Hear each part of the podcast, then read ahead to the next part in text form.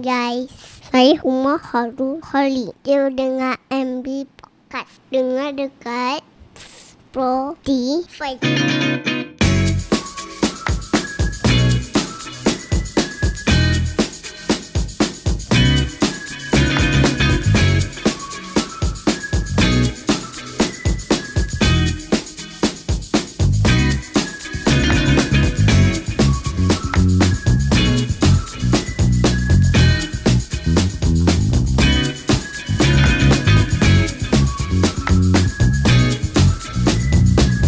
Guys, selamat datang ke MD Podcast. Untuk episod kali ini, kami bawakan kepada anda ilmu berkenaan penilaian hartanah atau anda lebih mesra mengenalinya dengan nama market value. Dengan berkonsepkan perbualan yang santai, kami cuba jelaskan apa itu market value dan cara bagaimana yang anda boleh lakukan untuk menaikkan value hartanah anda. Perkongsian ini dikongsikan oleh ahlinya iaitu Cik Izia Fatihah. Menyentuh juga berkenaan kejaya valuer ini mungkin dapat memberi pendedahan kepada anda yang berminat untuk mencuburi bidang valuation ini. Jangan lupa untuk like dan follow Facebook page MD Consultant dengan mencari keywords EMDE Consultant untuk mengetahui pelbagai ilmu berkenaan perniagaan, pengurusan kewangan, marketing dan lain-lain. Be inspired by solution. Dengan penuh rasa teruja, jom kita dengarkan perkongsian kami bersama.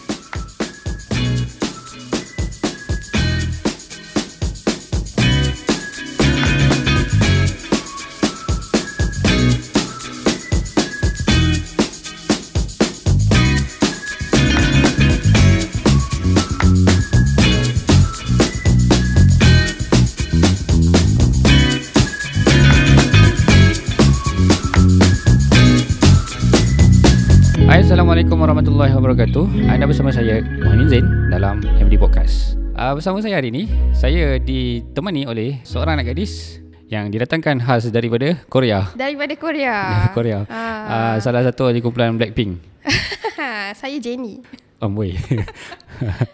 okay, so saya kenalkan tetamu saya hari ini, Cik Izia Fatihah Zainal. Okay, hai semua. Hai, nak panggil apa ni eh? Panggil Cik Izzy cukup lah. Ke nak panggil Fatihah? Janganlah sopan sangat. Okay, kita bagi Izzy. ha, Kalau kita beraku engkau okey eh? tak ada hal bro. Izzy sihat hari ni? Alhamdulillah sihat. Dah makan? Belum lagi. Boleh belanja Eh, tak? belum makan? Ha. Serius ah? Ya betul. Lapar betul. Lapar teruk. Aku mati-mati ingat aku dah makan. Sebab tadi aku baru lepas uh, makan dekat kedai nasi lemak yang kawan aku punya baru buka. Hmm. So kat sini kita selectkan sikit iklan untuk dia lah. Okay. Nama kedai tu Aku dan Nasi Lemak. Boleh cari dekat uh, dia punya Instagram Aku dan Nasi Lemak. Dan aku selitkan juga dengan kawan aku lagi satu yang berniaga juga nasi lemak. Nasi lemak kopi hmm. kampung. Boleh cari dekat Instagram Okay. celup.my. Ah. Kan? Ah, macam tu. Yang ada kambing tu kan? Ya, yeah. ah. itu Ah. special dia ada uh, kambing. Yang aku dan nasi lemak tu dia ada burung puyuh. Oh, menarik. Ah, yes. Hmm. So, makin lapar ke macam mana? okay. So, guys, jangan lupa dengarkan kami di Spotify dengan mencari MD Podcast. MD Podcast dan dengarkan semua kami punya uh, rakaman berkenaan dengan ilmu-ilmu yang bermanfaat. Okey, jadi tanpa membuang masa, jom kita berkenalan dengan Izia Fatihah. Izzy. Okey, terima kasih kerana menjemput saya pada hari ini. Uh, saya harap dengan perkongsian saya pada hari ini dapat membantu orang ramai mengenali apa itu uh, valuation. Yeah, betul. Uh, tujuan saya menjemput Izzy bawa ke dalam saya punya studio ni untuk kita rakamkan sedikit perkongsian berkenaan dengan uh, market value. Okay, so Izzy, ceritakan sikit latar belakang, uh, kenapa anda dipanggil, siapakah anda, kenapa anda layak untuk bercakap tentang perkara ini. Okey. Hai. Hai. Hai lagi. Hai lagi. Tak berhenti nak hai. Macam aku rakam Aiman sebelum ni. Assalamualaikum je tiga kali. Okey. Okay, Izzy, teruskan. Uh, Assalamualaikum semua. Hari ini. Dia tiru Aiman man. Dia tiru kau man.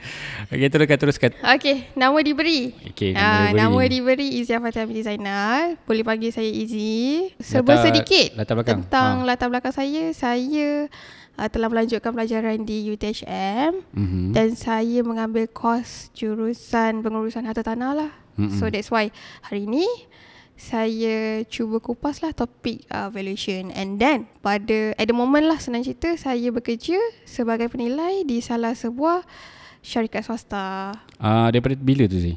Okey, saya bekerja bermula daripada tahun 2018 lah. 2018. Hmm. Maknanya dah 2 tahun pengalaman lah. InsyaAllah tapi diharapnya pada masa akan datang lebih banyak ilmu yang saya boleh dapat lah. Jangan risau, perjalanan masih panjang. InsyaAllah kita akan uh, menambah ilmu dan pengalaman. Betul?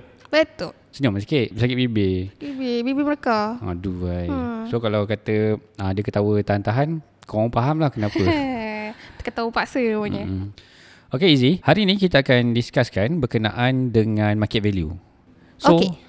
Sebagai seorang valuer, uh, target audience kita untuk uh, benda ni adalah orang yang nak membeli rumah ataupun orang yang nak menjual rumah. Okey. So sebagai seorang valuer, boleh tak kau bagi definisi ya bila kita sebut berkenaan dengan market value, Mhm. apakah itu market value yang senang orang faham? Ah, kalau apa yang saya belajar dia punya definisi memang panjang lebar. Ah, tapi senang cerita kita nak bagi biar semua generasi yang tua yang muda faham Yes. ah, market value tu apa. Dalam bahasa mudah. Ah, dalam masa muda senang cerita market value ni adalah tanda aras ataupun ah, nilai harga semasa sesuatu hartanah. Ha, mudah ke mudah tu. Mudah ke mudah eh.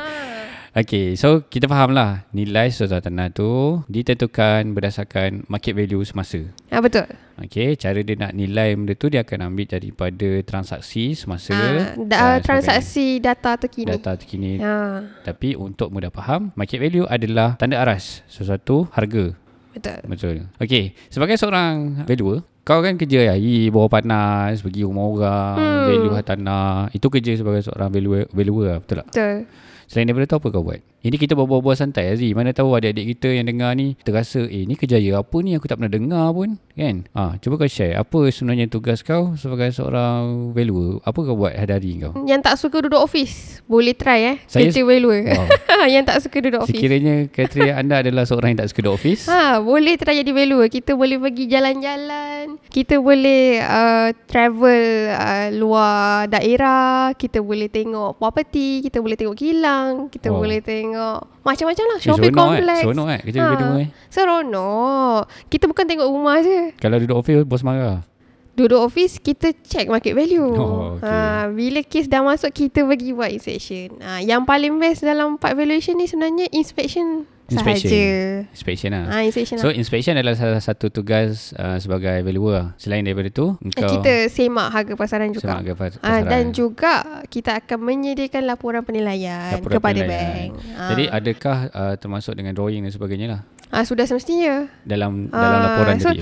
That's why uh, kita tak boleh nak cakap uh, valuer ni just pergi inspection dan buat Hmm. report saja. Kita uh, banyak juga uh, dia punya intipati tugas sebagai seorang valuer. Jadi Ah. seorang seorang valuer, proses yang kau ambil untuk menilai suatu tanah, Hmm. uh, bila dapat uh, case tu case tu supply daripada bank lah. Uh, memang daripada bank ataupun uh, personal pun ada. Ada Uh, personal pun. sekiranya owner uh, in- Syarikat kan? Ah Syarikat boleh pun ada. syarikat ataupun owner yang menginginkan uh, laporan penilaian yang disahkan oleh registered valuer Mm-mm. and then kita akan tolong buatkan lah tak ada masalah. Okey. Sebagai seorang valuer, kerjanya bila dapat case, dia akan start kerja dengan turun site dulu. Ah tidak. Tidak. First kali apa? Ah, First kali kita kena dapatkan dulu uh, maklumat hartanah tersebut. Okey, Ah, maklumat tu so- so, so kita- gambar ke apa macam tu lah. Uh, uh, tidak juga. Ah boleh boleh lah kalau nak Asyik bagi yang tidak itu tadi.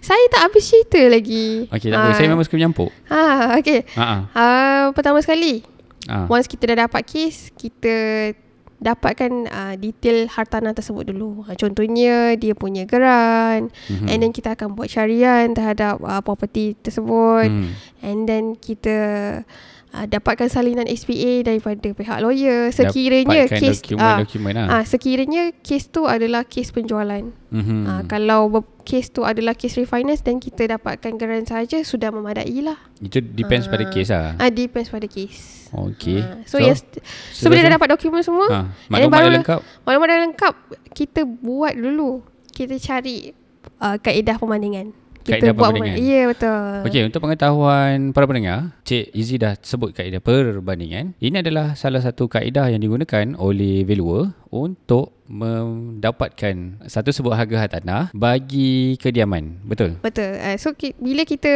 uh, dah dapat kes tu, kita akan uh, cari beberapa hartanah perbandingan. Mhm. Uh, contohnya di uh, di suatu taman, Mm-mm. okey, kita ambil uh, rumah, kondisi, pattern, Hmm. saiz tanah uh, yang sama ataupun serupa untuk dijadikan sebagai uh, hartanah perbandingan Hmm. untuk kita punya property lah Okey. yang kita nilaikan. Dah dapat details, buat perbandingan, Buat perbandingan and then kita pergi inspection lah. barulah pergi keluar inspection. Ah, pergi inspection. Itu yang paling seronok ah. Itu paling seronok lah. Hmm. Keluar daripada office apa tak Keluar seronok kan? bersama kawan-kawan lah. Ah, kita keluar seorang-seorang sudah lah. Lah. Dengan kawan-kawan Kita- boleh singgah meninggal. Ha.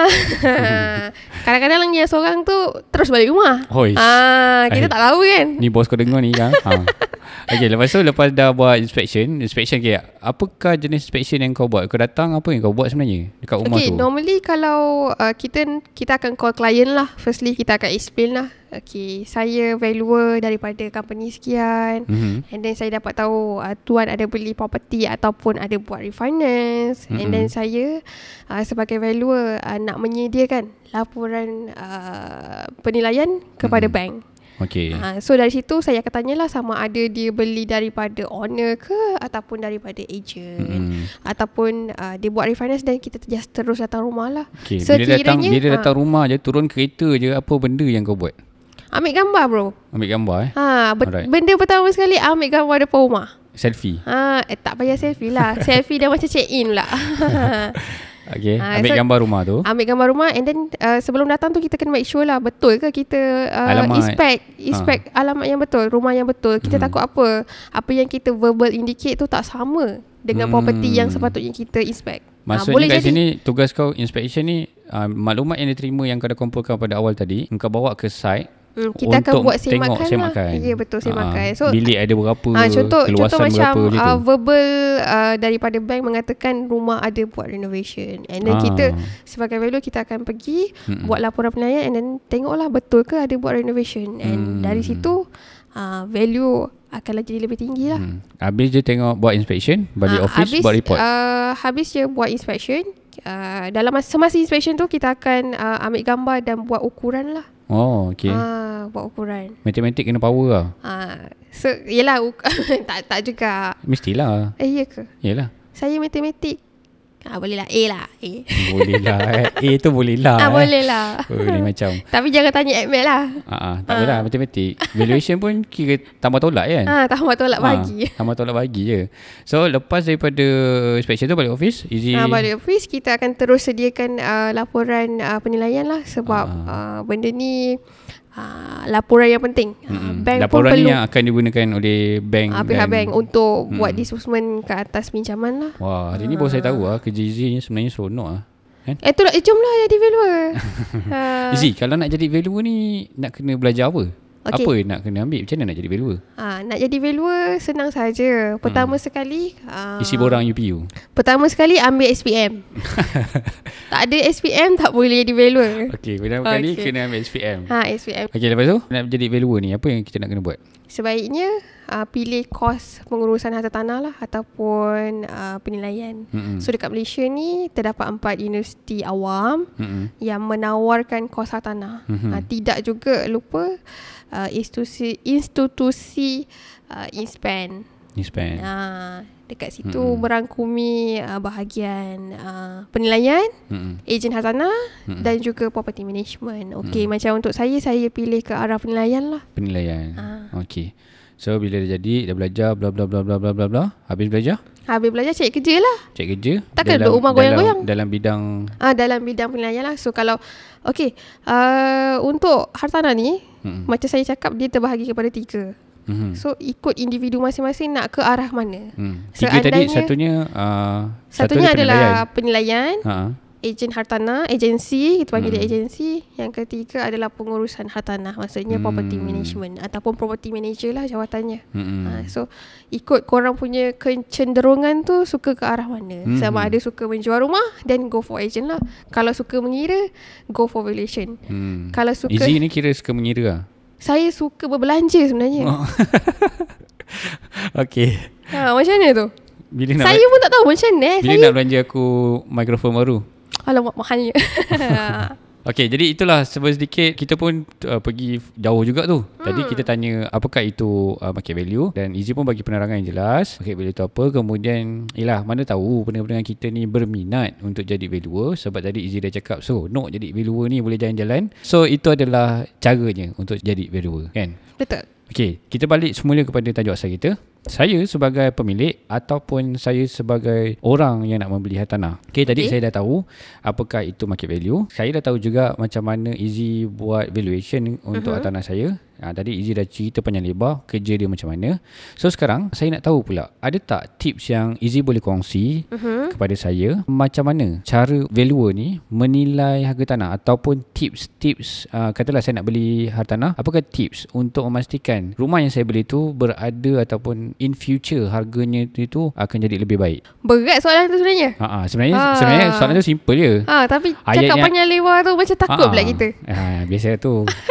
Nervous. Ha. Okay. Dalam soalan senang eh, macam mana nak memastikan nilai hartanah yang kita beli tu bakal naik? Dekat sini kita boleh uh, fokuskan dalam uh, kita boleh fokuskan beberapa aspek lah. Ha, contohnya kalau uh, kita nak naikkan nilai hat, uh, hartanah tersebut, ah. kita boleh ambil dari aspek lokasi Mm-mm. and then uh, pengubah suaian Mm. and then dan juga kemudahan dan fasiliti di sekitar uh, kawasan hartanah yang kita nak beli. Hmm. Ah. So Easy bagi point tadi lokasi, Lokasi, pengubah suaian dan dengan and then uh, kemudahan Hmm. sekitar kawasan tersebut lah. Okey, kita huraikan. Boleh. Bahagian lokasi. Sebab ni tips tips ni bagi saya lah. Saya sendiri bila dengar benda ni, ini adalah sangat menarik. Jika saya adalah seorang pembeli ataupun pemilik, benda ni akan membantu untuk menaikkan nilai hartanah. Yalah, bila naikkan nilai hartanah, naikkan harga rumah, of course kita akan peroleh keuntungan yang lebih tinggi. So, kita pergi kepada poin pertama, lokasi. Apakah yang Easy boleh huraikan berkenaan dengan pemilihan lokasi ni? Sebelum membuat pembelian uh, hartanah, benda pertama sekali kita boleh fokuskan di mana sebenarnya lokasi yang kita nak beli. Hmm. Uh, sama ada dekat dengan tempat kerja ke, dekat dengan kawasan uh, kemudahan shopping complex ataupun medical. Hmm. Ha, so dari situ kita boleh highlightkan lah. Hmm. Uh, korang nak beli rumah ni sebenarnya dekat dengan apa? Hmm. Ha. Dekat dengan tempat kerja lah selalunya Ah. kalau randomly.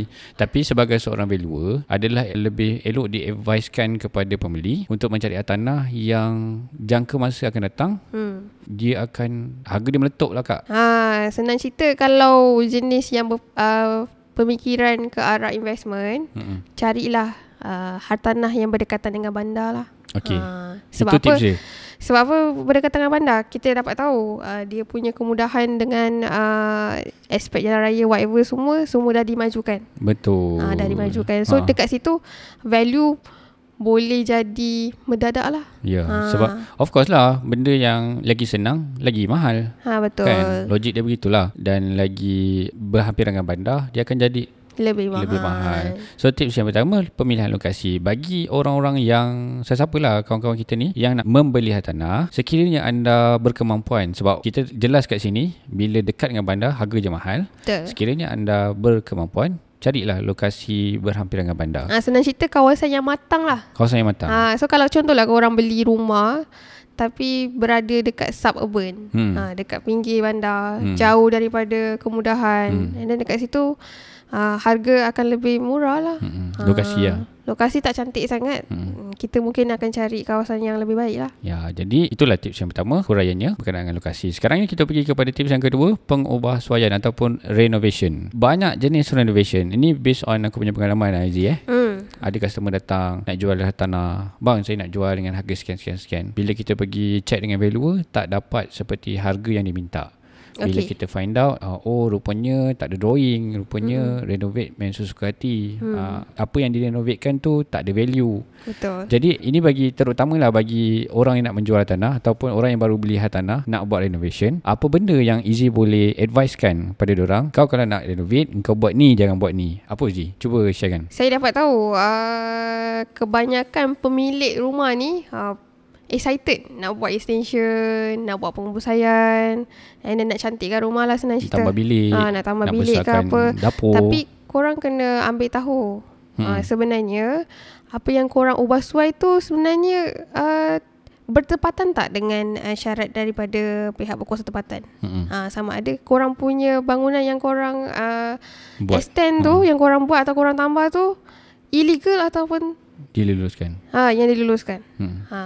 So dari situ uh, sebelum nak buat renovation pastikan korang dapatkan kelulusan daripada pihak berkuasa tempatan terlebih dahulu Mm-mm. ataupun uh, dari majlis Mm. MBJB ke MPPG ke. Yelah kadang-kadang Ah, dapatkan approval dulu and then baru start buat renovate. Kadang-kadang Ha. dia orang beli rumah. Oh, rumah ni cantik bla bla bla bla bla. Ah, lepas tu nanti dia berbual dengan lelaki bini kan. Dia cakap, "Tak apa bang, nanti bila kita beli rumah ni, kita besarkan dapur." Mungkin pembesaran dapur tu makan jalan kat belakang. Ah, Dan betul. itu adalah salah satu uh, pelanggaran lah uh, peraturan. Bila dah buat extension di bahagian dapur, Mm-mm. kita kena tengok daripada geran tu kita boleh nampak lah Mm-mm. ada kawasan kita panggil dia tanah reserve. Hmm. So tanah reserve tu sebenarnya kita tak boleh kacau. Tak boleh kacau, Ya. kan? Sebab apa ada tanah reserve.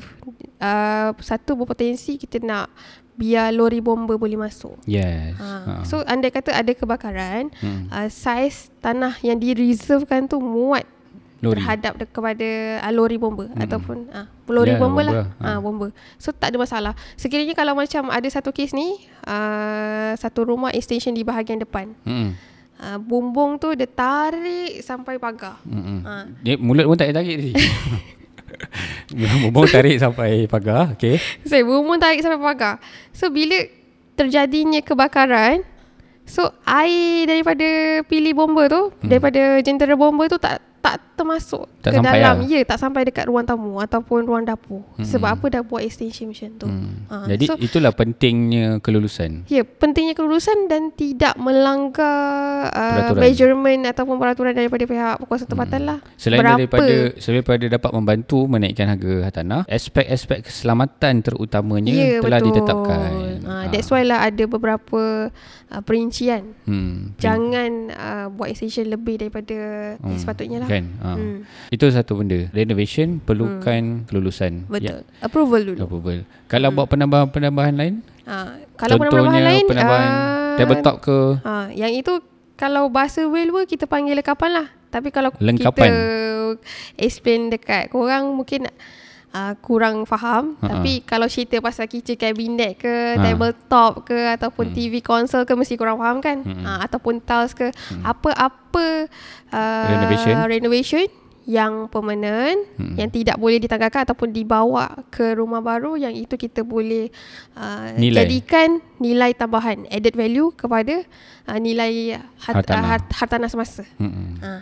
Okay, clear. So, kalau nak buat renovate, pastikan satu dapatkan Approval kelulusan. dulu, uh, kelulusan dulu. Kedua, renovate yang korang nak buat tu, pilihlah renovate yang menambah nilai sesuatu hartanah. Okay, kita masuk pula tips yang ketiga tadi Izzy bagi. Uh, berhampiran dengan kemudahan dan akses. Uh, betul. Betul? So, cuba Izzy huraikan. Kenapa Ah. tips ni penting? Contohnya kalau untuk uh, kemudahan fasiliti lah kita cakap jalan raya.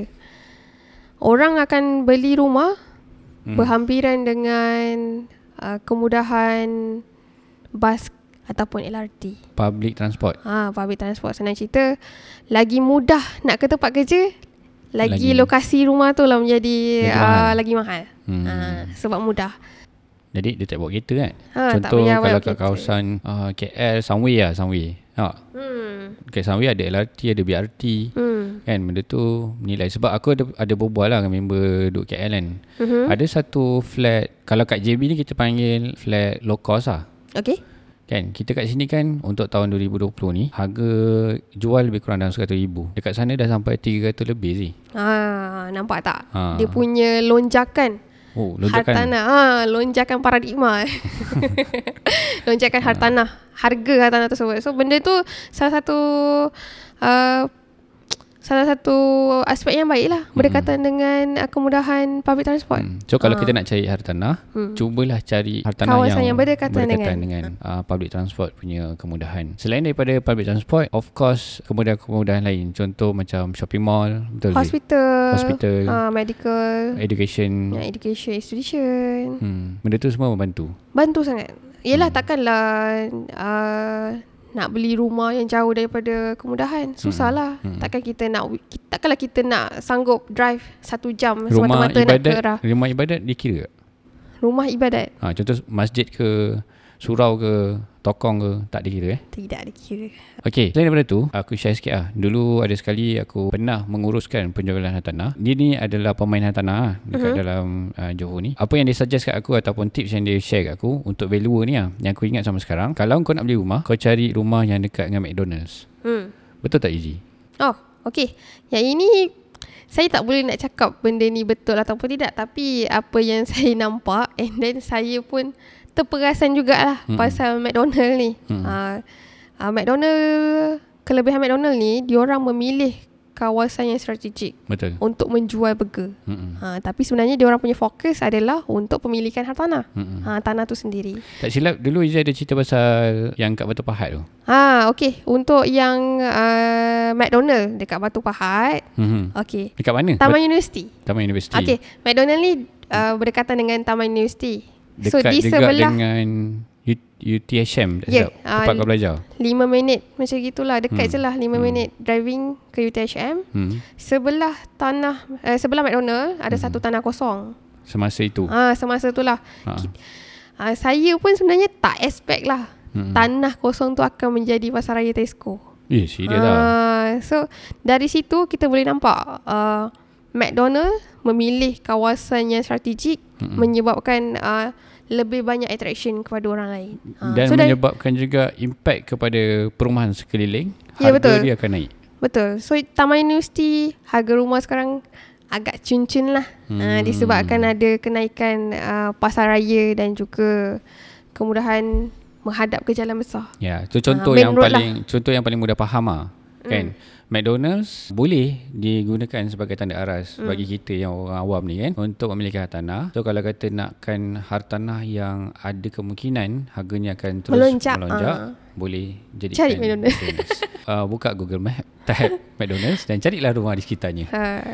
Okey, jadi tiga tips yang Izzy dah kongsikan kepada kita macam mana cara untuk menaikkan harga hartanah. Dan sekarang, okey, saya sebagai pemilik tadi Uh-huh.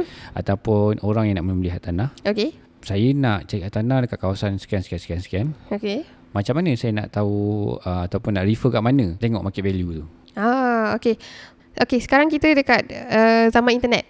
Uh, okay. Why not kita try untuk cari uh, data transaksi ni dekat internet. Okey, Ah. apakah website yang kau rasa boleh refer? So far untuk di Malaysia, website yang paling relevan untuk menyimak harga pasaran uh, sesuatu hartanah hmm. adalah bricks.my. Bricks.my Ha, so www.bri CKZ Ah, CKZ Dot my. my. Ah, Hmm. so ini adalah satu salah satu Website uh, lah. platform ataupun website yang menyediakan data-data transaksi yang terkini. So kalau nak jual rumah tu Before Ah, letak so harga boleh tu refer lah, Eh. boleh refer dari situ and then Hmm. try to Tak kadang-kadang geram Zee Berapa uh, Kenapa? Sepanjang Sepanjang uh, bekerja sebagai jawatan ni kan ah kenapa? Nanti kan Tiba-tiba ada orang nak jual kan Bila dia buka harga tu Kita Mhm. tanya dia Harga ni refer pada mana Mhm. Tu lah jiran sebelah depan sana tu Dia jual ni ni ni ni, ni kan Hmm. So bila kita check dengan valuer Mhm. Dia eh asal tak sampai kan Aha, macam tu Sebab okay. macam kita Ejen tanah kita faham Ada Katalah ada tiga valuer Kita check dengan tiga valuer ni Harga dia berbeza Itu kita Hmm. faham Even though kita pergi kat bank pun uh, Bank A bagi harga sekian Bank B bagi harga sekian Dia berbeza Tapi selalunya kita ambil average kan Di tengah-tengah uh, Jadi bila orang awam ni Dia tidak Dia kurang faham dia lah. kurang faham kan, tak ada Ah, kemudahan. Kenapa Hmm. suddenly harga orang lain boleh bagi lain. Hmm. Sedangkan rumah yang dia compare tu Dia duduk intermediate rumah tengah Hmm. Makcik yang dia cakap tadi tu Corner lot kak Ah, Memanglah berbeza harga kan betul. Ataupun ada juga kes Rumah pattern sama uh-huh. kan Tapi nanti Yang rumah Yang kawan dia tadi tu Harga lebih tinggi Okey. Itu akan berbalik pada poin Pengubah suaian yang Betul. kita cerita tadi Mungkin And- kat rumah dia Ada tabletop Rumah kita tak ada Ah, mungkin Ah, rumah kita that's why. standard. Ah, so dekat situ ada berbeza. perbezaan. Hmm. So macam yang tadi tu uh, Min highlight mengenai rumah compare rumah tengah dengan rumah corner lot. Ha, dekat situ je dah kita dah boleh Dah tahu lah tahu, rumah yes, corner ah. lot tu ada extra Ya, land. tu, mungkin mungkin Ah. mungkin orang yang terlibat tadi tu dia tak terdedah, tak ada Ah, knowledge so- tentang perkara ni kan. Ha, that's why Ah. that's why saya datang hari ni. Yes. Ha. Ini adalah tujuannya kenapa kita buat podcast benda ni supaya kita nak bagi pencerahan ataupun knowledge knowledge tambahan kepada korang semua hmm. kan. Uh, so selain daripada laman sesawang hmm. uh, bricks.my apa lagi cara Ah, untuk Cara yang lain uh, kepada owner di luar sana. owner? Uh, owner Yang- ataupun uh, pembeli-pembeli juga korang boleh mendapatkan uh, khidmat nasihat daripada pegawai bank. pergi Just bank. korang walk in saja dekat mana uh, mana-mana bank and then jumpa uh, mortgage ataupun uh, loan department Mm-mm. and then try to discuss lah Hmm. berkaitan dengan uh, nilai harta tanah korang. Ya. Uh, and then selain tu paling mudah Hmm. uh, bolehlah jumpa uh, valuer ataupun ejen harta tanah yang pernah mengendalikan uh, harta tanah di, Di kawasan, kawasan. yang sama. Uh. Hmm. Okay. Walau macam mana pun, dicadangkan. Ini saya punya advice lah kepada semua pendengar. Mana-mana orang yang nak tahu tentang market value harta tanah korang, korang gunakan kurang-kurangnya dua daripada tips yang kita bagi untuk uh, dapatkan valuation. Sebabnya kadang-kadang orang yang kepala tahu kan, Apa tu? Orang yang acah-acah tahu Ah, Ah, kan? Dia yang, macam, ah, yang dia nak menang je dia lah. nak menang je kan ah. Dia main tam je harga Ah. ah. Lepas tu kau pun percaya Jangan So sebaiknya contoh Kita jumpa dengan Ejen Tanah Dia letakkan satu harga Balik Ataupun uh, dekat dalam phone Pergi buka dengan bricks Is it benda tu valid? Ah, Atau ah, valid. kan benda tu Valid. ah, Jadi buatlah research sikit kan hmm. Ataupun Jangan Rajin tabu harga lah. Ha betul Ha, jangan tabu harga lah. Nanti bukan apa Kita risau kat korang juga Sebab kadang-kadang high expectation Betul. Kalau valuer kata 350 Kau punya expectation harga tu sampai 500 ribu Kau dah berangan dah 500 ribu tu kau nak buat apa Betul tak? Betul. Ha, Tapi end kita up bila nak jual harga eh 350 punya ha, itu kena ba- berbalik kepada realiti. And then kena Yes. fahamkanlah konsep market value tu macam mana. And then uh, apa sebenarnya indikator yang menyebabkan nilai hartanah tu menjadi lebih tinggi. Yeah, And betul, then betul, apakah betul, betul. faktor-faktor uh, yang menyebabkan kenapa value ni rendah, value ni tinggi. Ha, in term of lokasi. Ha, mungkin lokasi tu baik ataupun lokasi tu tidak baik. Ha, contoh lokasi yang tidak baik berdekatan dengan tanah perkuburan. hmm. ha, pelupusan uh, sisa hmm. ataupun uh, berhampiran dengan kawasan perjalanan elektrik. Hmm. Ha, Itu adalah poin seterusnya sebenarnya Yang mana hartanah tu tak semestinya akan terus naik ha betul. Betul Ha. Ada setengah hartanah Terbagi tahu pula awal jawapan eh. Ha, ha. Macam mana tu? Ada kat- Tarik balik ah. Jangan tarik balik Biarkan dia kat situ Okey. Okay, kalau ada setengah tanah yang harganya bukanlah kau beli confirm, dia naik. Ada uh. setengah tanah yang harganya akan statik begitu. Uh. Dia, dia, dia tidak ada kenaikan, Penaikan, ah, atau kenaikan. malah boleh menyebabkan penurunan. Betul. Okay, jadi kat situ Izzy dah bagi tahu sebabnya apa. Satu, jangan beli berhampiran dengan tanah perkuburan. Tanah Uh, itu secara logik lah. Saya pun Ah. takut nak beli. kan? Uh, kedua, jangan beli dengan dekat dengan penjanaan elektrik Betul. sebabkan bahaya. Ha ah. Safety lah in term of Ah. safety. Yang ketiga tadi apa? Uh, pelupusan sisa. Pelupusan sisa Ha, sebabkan tak tak bau. seronok lah Tak- kalau tak kita selesa. buka pintu tiba-tiba boleh nampak kawasan Kalau pelupusan dekat dengan memang pel- tak ada mood lah. Kalau dekat dengan pelupusan sisa Tak payah buka pintu bro Ha, habis tu buka apa? Kau tutup pintu pun bau kat dalam Ha, Kan? So kita kalau boleh kita beli rumah tu ikut uh, kawasan yang kita suka lah, yang betul. kita selesa. Hmm, Yes Jadi hari ini Izzy dah bagi penerangan yang ringkas, padat dan mudah faham Bagi anda sebagai seorang yang menginginkan rumah baru Ataupun anda yang nak menjual hartanah anda Ini adalah tips yang sangat berguna Hmm. untuk anda dan kami janjikan insyaAllah kiranya direzekikan lagi saya akan menjemput lagi Izzy untuk share pula perkara-perkara lain boleh Izzy? Boleh, jemputlah lagi. Eh, dah tak nervous kan? Ah, Tadi Izzy lembus tau kawan-kawan Tapi sekarang ni dia dah cool, dia dah relax eh? dah ngantuk sebenarnya. Okay Sorry Izzy dan terima kasih banyak sebab luangkan masa untuk berkongsi benda ni Okey, sama-sama. Okey, uh, nak cakap sikit lah kata-kata terakhir. Okay teruskan uh, kata-kata terakhir selamat maju jaya kepada sesiapa yang ingin uh, membeli hartanah hmm. dan juga yang ingin menjualkan hartanah. Bagi pihak kami MD Podcast sangat berterima kasihlah